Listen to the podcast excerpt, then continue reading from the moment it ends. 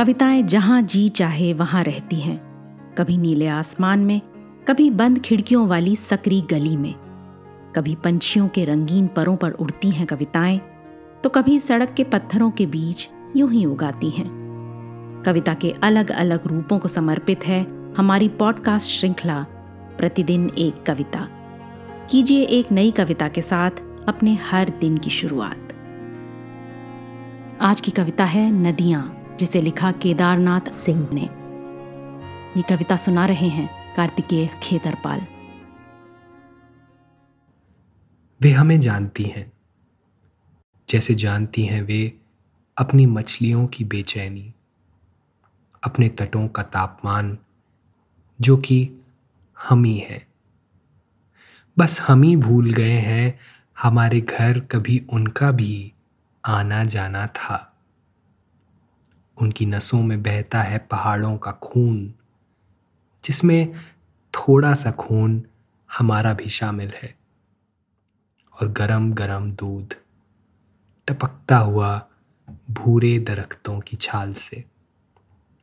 पता लगा लो, दरख्तों की छाल और हमारी त्वचा का गोत्र एक ही है। परछाइयाँ भी असल में नदियाँ ही हैं।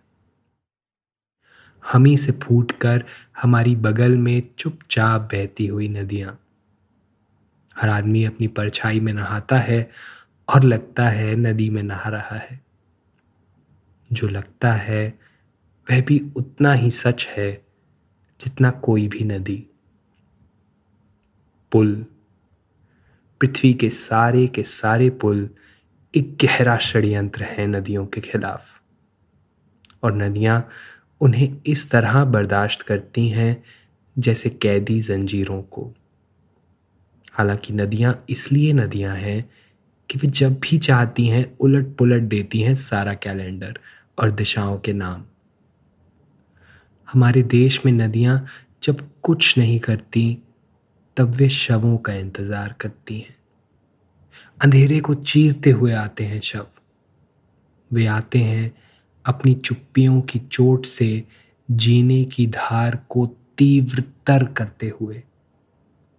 नदियाँ उन्हें देखती हैं और जैसे चली जाती हैं कहीं अपने ही अंदर, किन्हीं जलमग्न शहरों की गंध की तलाश में। नदियाँ, जो कि असल में शहरों का आरंभ है, और शहर, जो कि असल में नदियों का अंत। मुझे याद नहीं मैंने भूगोल की किस किताब में पढ़ा था। अंत और आरंभ। अपने विरोध की सारी ऊष्मा के साथ जिस जगह मिलते हैं, कहीं वहीं से निकलती हैं सारी की सारी नदियाँ। आज की कविता को आप पॉडकास्ट के शो नोट्स में पढ़ सकते हैं। आप जहाँ भी प्रतिदिन एक कविता सुन रहे हैं वहाँ अपने कमेंट्स शेयर करना ना भूलें। अगर आप चाहते हैं कि नई धारा रेडियो की ये प्रस्तुति हर सुबह आपके व्हाट्सएप पर आ जाए तो हमें इस नंबर पर मैसेज भेजें। Seven four two eight seven seven five three seven six कल एक और कविता के साथ फिर मिलेंगे।